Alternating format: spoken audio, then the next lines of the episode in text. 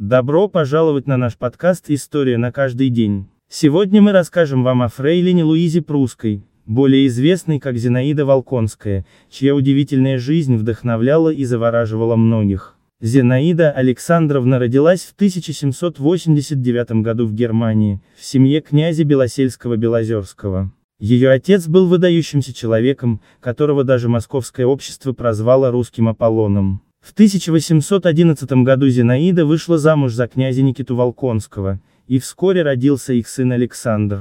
Зинаида Волконская была не только красивой, но и талантливой женщиной. После переезда в Россию она организовала литературно-художественный салон, который стал местом встречи многих известных литераторов и художников того времени.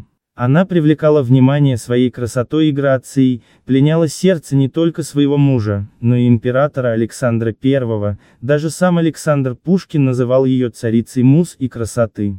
Зинаида Волконская не раз была влюбленной объектом для многих мужчин. Ее красоту и привлекательность обсуждали во всем обществе, и ходили слухи, что она приносит несчастье своим поклонникам. Тем не менее, она оставалась неотразимой и загадочной. В конце 1820-х годов Зинаида Волконская поселилась в Риме, где продолжила свою жизнь в светском обществе.